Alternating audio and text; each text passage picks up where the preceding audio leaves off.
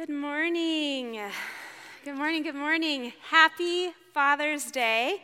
You can just write there. Thanks, Rob. Happy Father's Day, you guys. 30 years in, Steve and I know it takes a lot to be a father, and so congratulations, you've made it this far.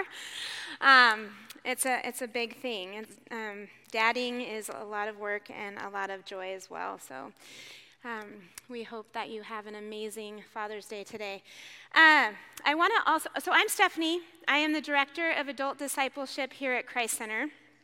And I also want to say welcome to our online family this morning. I became aware this week that we have so many people joining us online, and not just like on Facebook and Instagram and on our website, but we also have people that like watch from Apple TV all over. So if you are online, please say hello in the chat.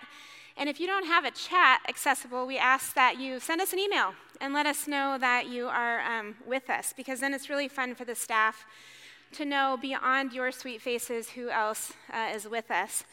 So it is Father's Day, and I knew that if Steve were up here this morning, I knew he would take full advantage of bragging about our first grandchild.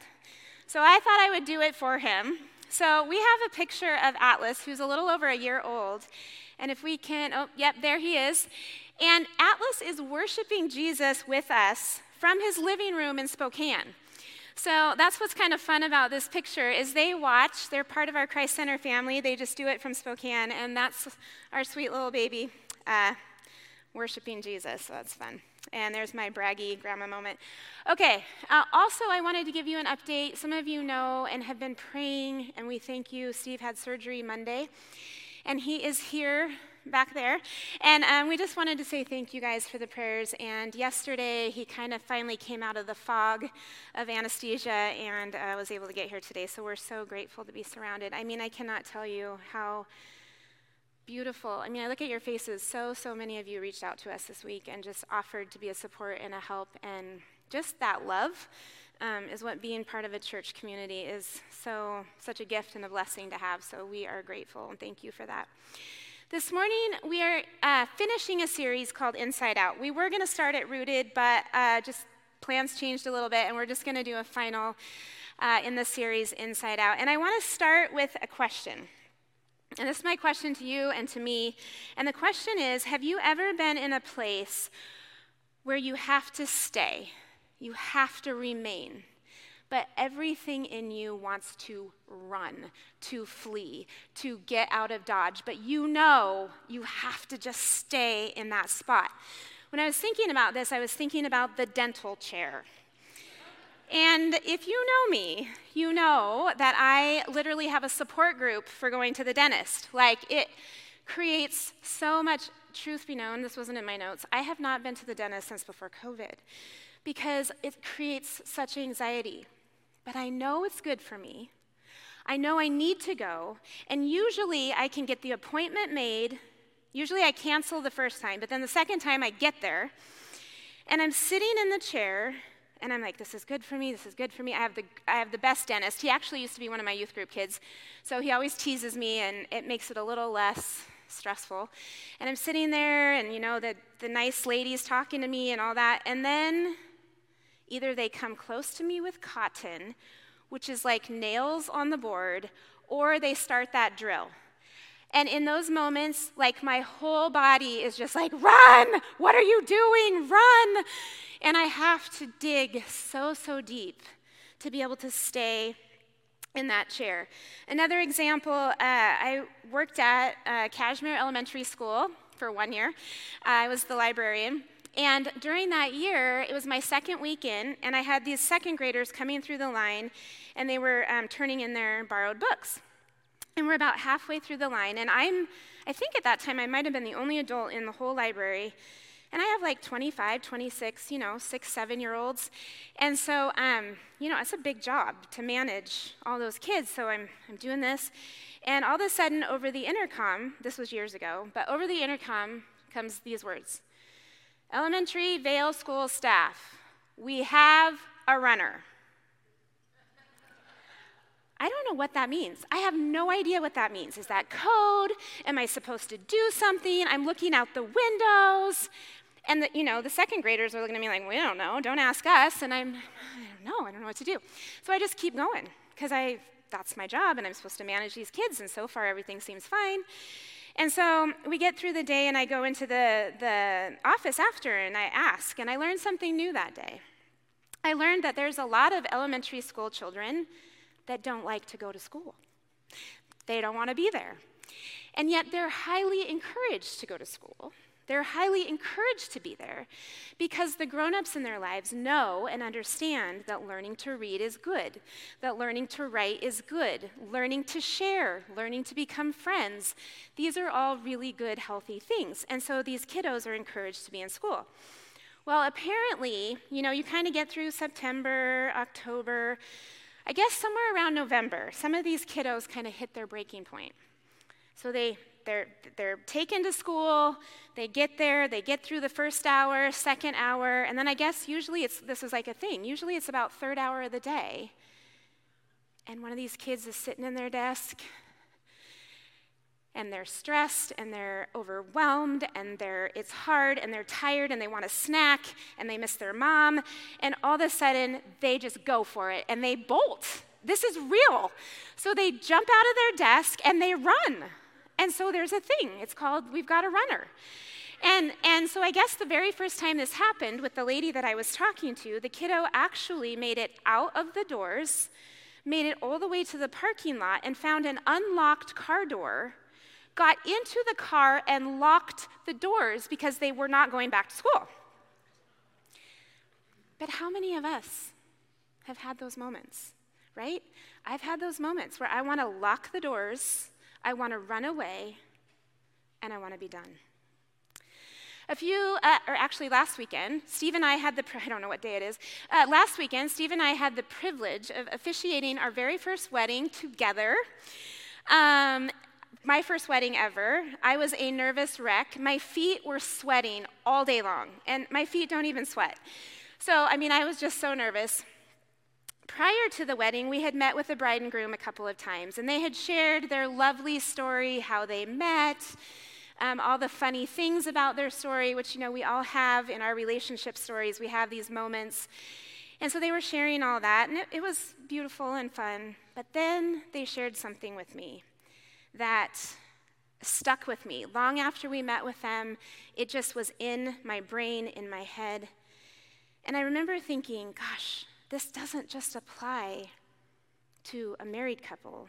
This applies to every one of us. And we all should have. So they had words etched on their wedding bands. And I was thinking we all should have those words etched on our foreheads, on our arms, everywhere. And the words are, remain in my love. Remain in my love. Those words are beautiful. Those words are strong. Those words are a challenge. There's power in those words. And those words come from the Bible. They come from the book of John in the New Testament. And they come from the first 17 verses of that chapter. And so I'm going to give you a little context, and then I'm going to actually read it because I was so touched by it. I've been meditating on it ever since, and I don't know. I hope it encourages you as much as it's encouraged me. So to set this up, the words in John 15, 1 through 17 are Jesus talking. And he's talking to a group of people. And this group of people have been basically with him for 3 to 3.5 years, day in and day out. Now, I'm sure some of them have straggled off, and I'm sure some have joined. But overall, there's this group of people, and they are following Jesus. And they're studying him, and they're pondering him, and they're not sure what to think of him. I think some of them followed him because they were attracted to his power, because he was doing these incredible things. He was healing the sick. He was bringing justice to places where there was no justice. He was raising up the oppressed. He was forgiving those that the culture and the society did not forgive. He was giving grace. He was giving kindness. He was loving people, the least of these, right where they were at. And I think some people were drawn to that. Some people were drawn to his kindness. I think some people were drawn to this whole idea that he was God and man, and what does that mean, and what does that look like, and trying to figure out, is he really God? And some people had actually decided, and they had said, yes, I believe this man truly is the Son of God. So it's this whole group of people. That particular group of people that had decided, yes, he is the Son of God, they had put all of their trust into this man, into Jesus, all of their trust. And they had expectations and they had hopes of how the days and weeks to come were gonna play out. You know, we do that, right? So if, like, I'm gonna go on vacation in August, so I start to have in my mind these thoughts and these ways that things are gonna go.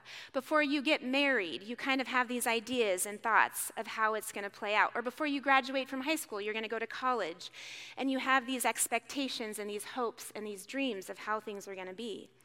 And this group of people was no different. They were following him, and they were like, they had given everything. They had given up their lives to follow this man, and they believed in him, and they had sold out the whole route to Jesus. And so these words that we're going to read are Jesus talking to them, and he knows something they don't understand. And that is that in a very short time, he is going to be crucified. He is going to be put on a cross. He's going to have nails through his hands. That cross is going to be raised up. He is going to be spit on. He is going to be persecuted. He is going to be blamed falsely. He's going to be mocked. All these things are going to happen. And Jesus, now this is the crazy thing. This is the thing about Jesus that is mind-blowing when you read Matthew, Mark, Luke, and John. Jesus, in that moment, he knows what's going to happen, and that's not what he's thinking about. He's thinking about this group of people and what is going to happen when this leader of theirs, the leader that they've all followed for 3.5 years, all of a sudden appears powerless. He appears like he couldn't handle it. What happens then? And then he's buried? What's going to happen to these people? They're going to lose their leader. And Jesus knows that, and so he's trying to prepare them. He's trying to get them ready for what is to come. This section of scripture is not just written. Jesus wasn't just speaking to that group of people. He was speaking to every person between then and now, because Jesus came here to give all of us, all of humanity, an example of what this life is about and how we're to live it. Jesus is the model. He's the best model. I'm convinced. I'm convinced he is the way, the truth, and the life. And so he was showing them, but he was showing us. So these are the words. I'm going to read them to you. One last thing before I do. This is really 17 verses of scripture that needs to be read multiple times, because the first time you read it, it feels like this. It's kind of, wait, what's happening? Who's what? So it's kind of a section that would be worthy of meditation, like all this next week, just reading it over and over and over. But there is a word in here. So if you're like me and like 2 verses in, you're like, I don't know what that's talking about, I'm out. Try to stay with it and try to hear the word that is used over and over and over again. Okay, here we go. John 15, 1 through 17. Jesus says this, I am the true vine, and my Father is the gardener. He cuts off every branch in me that bears no fruit, while every branch that does bear fruit, he prunes, so that it will be even more fruitful. You are already clean because of the word I have spoken to you. Remain in me, as I also remain in you. No branch can bear fruit by itself. It must remain in the vine. Neither can you bear fruit unless you remain in me. I am the true vine, you are the branches. If you remain in me and I in you, you will bear much fruit, but apart from me, you can do nothing. Now remember, Jesus knows that he is going to die. His body physically is going to die and be put in the ground. And yet he's telling these people, remain in me. So how do you remain in him when his body isn't there anymore? If you do not remain in me, you are like a branch that is thrown away and withers. Such branches are picked up, thrown into the fire, and burned. If you remain in me and my words remain in you, ask whatever you wish, and it will be done for you. This is to my Father's glory, that you bear much fruit, showing yourselves to be my disciples. Now, before I go on, I just have to do a little side note because it's gardening season. Jesus calls God the master gardener. He's the gardener, and he's over this garden.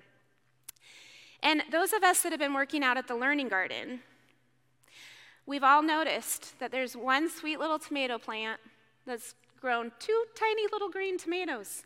And you would think that we all won the lottery. We are so excited about these tiny two little tomatoes. Because when you are invested in something, and you have a hope for something, and then it starts to happen, it starts to come to fruition, you get really, really excited. And so that's what this is saying, is that when this, what this is talking about, comes to pass, God gets excited. He is glorified. His name is lifted up.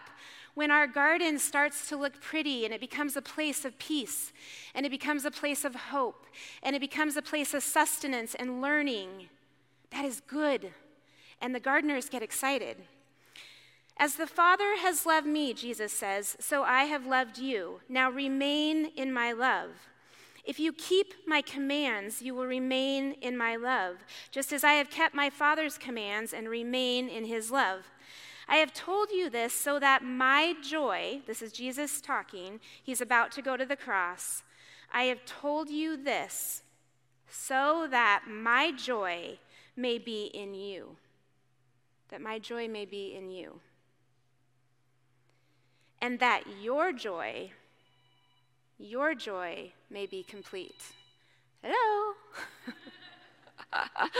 Okay, so Jesus' joy is in us, and our joy, there's a nugget here. This is somehow connected to our joy as well. My command is this, love each other as I have loved you. Greater love has no one than this, to lay down one's life for one's friends. Remember, he's going to the cross. They don't understand that. We know that. They can't comprehend that. That their leader, this man of power, this man who knows what he's doing, this man that when you're with him, you're like, oh my goodness, it makes sense. They, for the life of them, cannot understand why all of a sudden that would be gone. So they don't believe it. They're not tracking.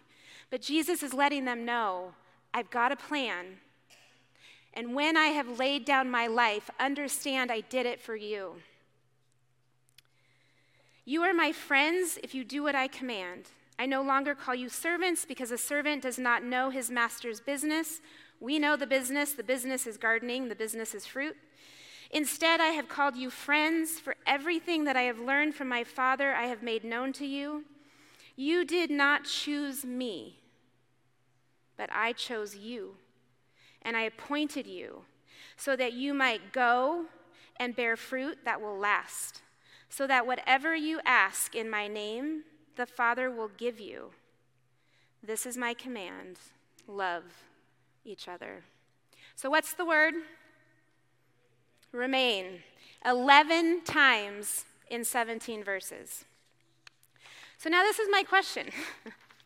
How on earth do we remain when all those feelings and emotions, just like the kiddo at elementary school and me in the dental chair, in relationships, right? We have relationships where there are moments of unmet expectations. There's moments of conflict. There's moments where we've put our trust in somebody and they have failed that trust. There's moments where they have hurt, wounded us deep. How do we love each other? How? When that happens? We all know. We all live it. We're living it. It's hard. So how do we do it? So these verses tell us. So the first thing Jesus tells us is he says, remain in my word, or let my words remain in you. If you remain in me and my words remain in you. So this group of people, they had heard Jesus for 3 to 3.5 years. They had heard him teaching. They had heard him preaching. They had seen him living it out. He was telling parables. He was telling stories. He was sitting and have conversations with them at mealtime. So they had heard the words of Jesus. He was speaking to them right now in this moment, right? So they were hearing his words. Now, we don't get to walk with Jesus in physical form, but we have Matthew, Mark, Luke, and John in our Bibles, and the words of Jesus are there and they're recorded. And I think so often, this is our first, mistake. This is our first where we get off. Because I think all of us probably, if most of us, probably not all of us, some of you are very disciplined, but most of us struggle to remain in his word. And so we're not reminded daily of his words. And so then we get out there in the world and something hits us and somebody lets us down and somebody doesn't meet our expectations or somebody on social media, a Christian, says this thing and you're like, what? And you want to run. And you want to flee. But I think that what Jesus is saying is if we remember his words, if we absorb his words, if we get his word into us, then we are going to have the power to live out our mission. So listen to this. I just grabbed some words from Matthew, Mark, Luke, and John. These are Jesus' words. Healthy people don't need a doctor. Sick people do. This man isn't sick because of sin. He is sick so the glory of God can be revealed. He that is without sin among you, let him cast the first stone. Love your enemies and pray for those who persecute you.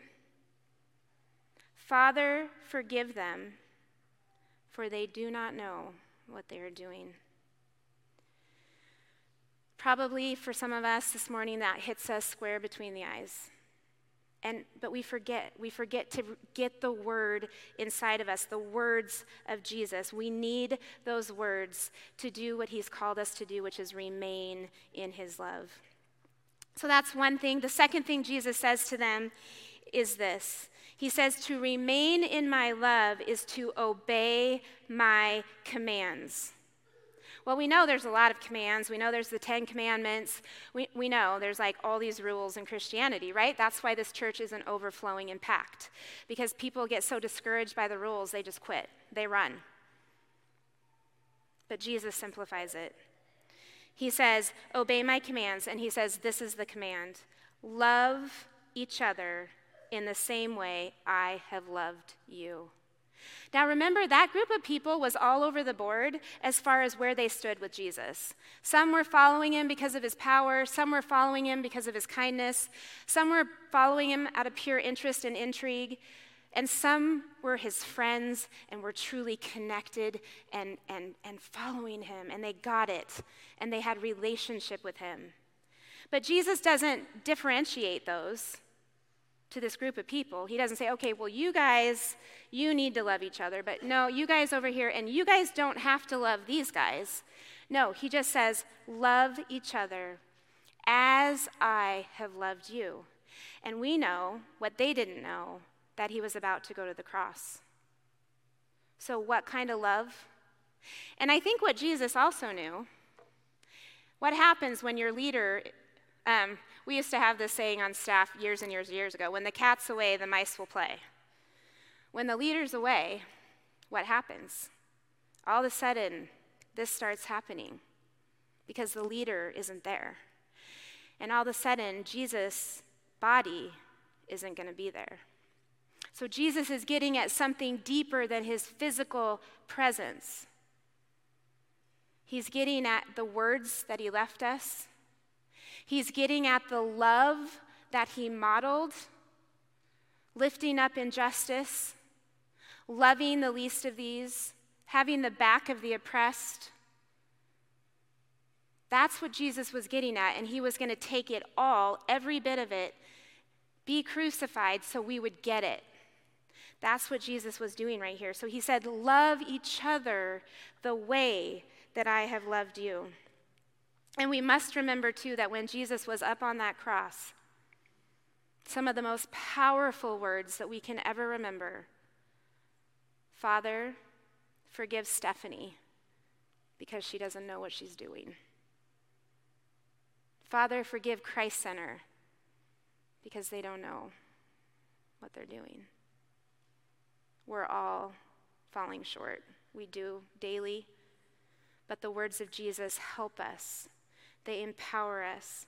They help us remain in his love when we're tempted to run. So easy in theory, so hard in practice. So a couple of things to empower you today. One, remember the mission. Jesus said that we are to bear fruit. And that fruit is love. It comes, so love is the umbrella, and then underneath the umbrella is patience, kindness, long-suffering, protecting. Those are all, there's a whole list of them in the Bible of things that come under that umbrella of love. And Jesus is saying, remember the mission. And I think some of the most powerful words in these 17 verses, he said, you are chosen and you are anointed, appointed, but also anointed. Anointed by the Holy Spirit, but appointed is what it says in these verses. You are chosen and you are appointed to bear the fruit of love. That's it. It's so simple. So we must remember the vision. We must remember to remain and not run in those relationships. Now, we can remain physically and run spiritually and run emotionally and run in every other way. So I can be standing here in physical form, but my heart might be far away from that loving mission. Now, I'm not saying that we need to be in an unhealthy relationship. I'm not saying that. But I think we can always love. That might be praying for somebody, but are we really praying, right? That might be, I don't know, God, the Holy Spirit has to show us, and that's why we have to be in the words of Jesus all the time to know what to do. But we are called to love, and I think so often we run instead of remain. And here's the final thing. I don't know about you, but I can preach this sermon. I can preach it, and I'm going to get home, and I'm going to be tested. And I'm going to be tested all week, and I was tested last week. It's so easy to say it. It's so easy to know it. It's so easy to take notes in church. It's so easy, and we go out, and we're like, yes, I'm going to do it. I'm going to love that enemy of mine. I'm going to love him. I'm going to love him. I'm going to love him. They said, what about me? Are you kidding? They said that about me. They gave me that look. I'm so over that look. Are you kidding me? They didn't put the toilet seat down again? Have they not gotten this yet? Right?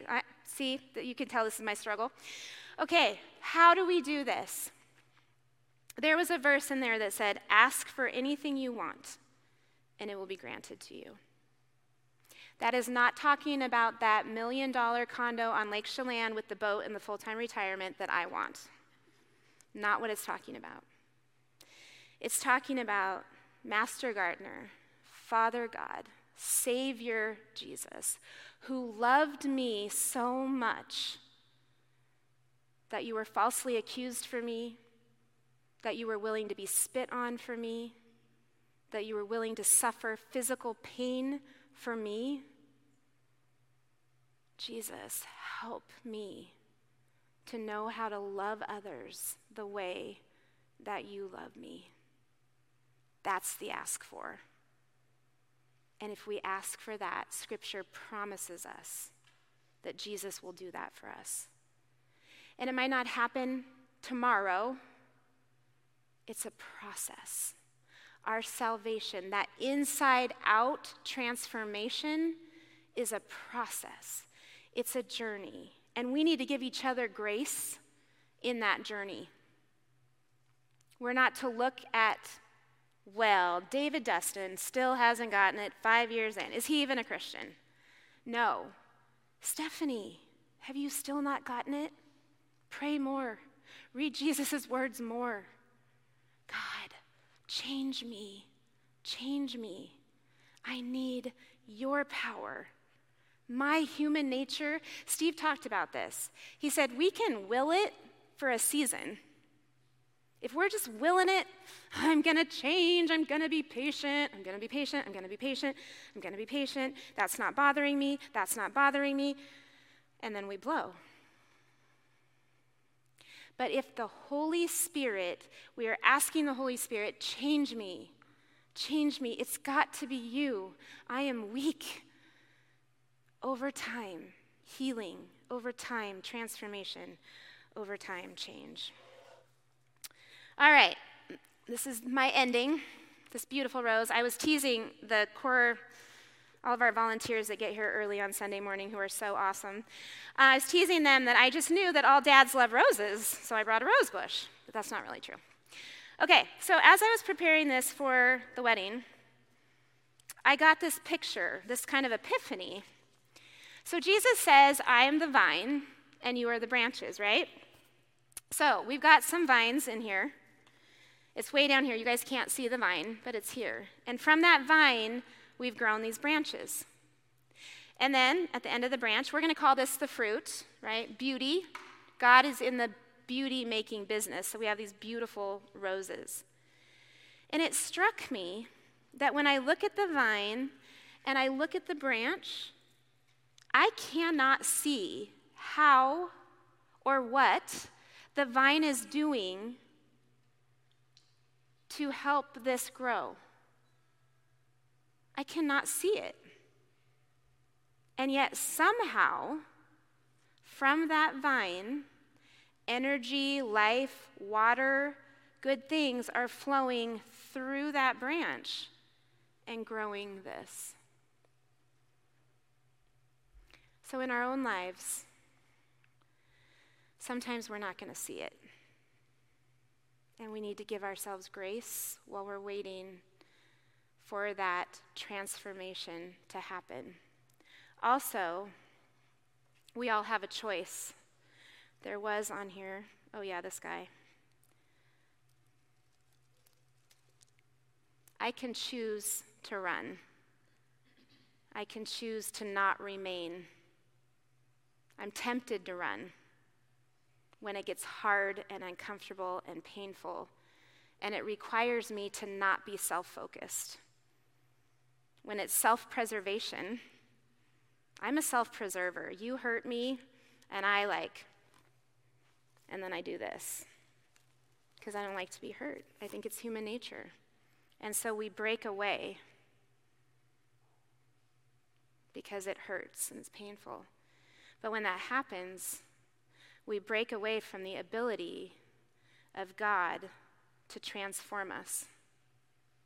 And in order to stay connected and grow these beautiful roses, we have to stay in His Word, and we have to ask Him to change us. And that's all I got.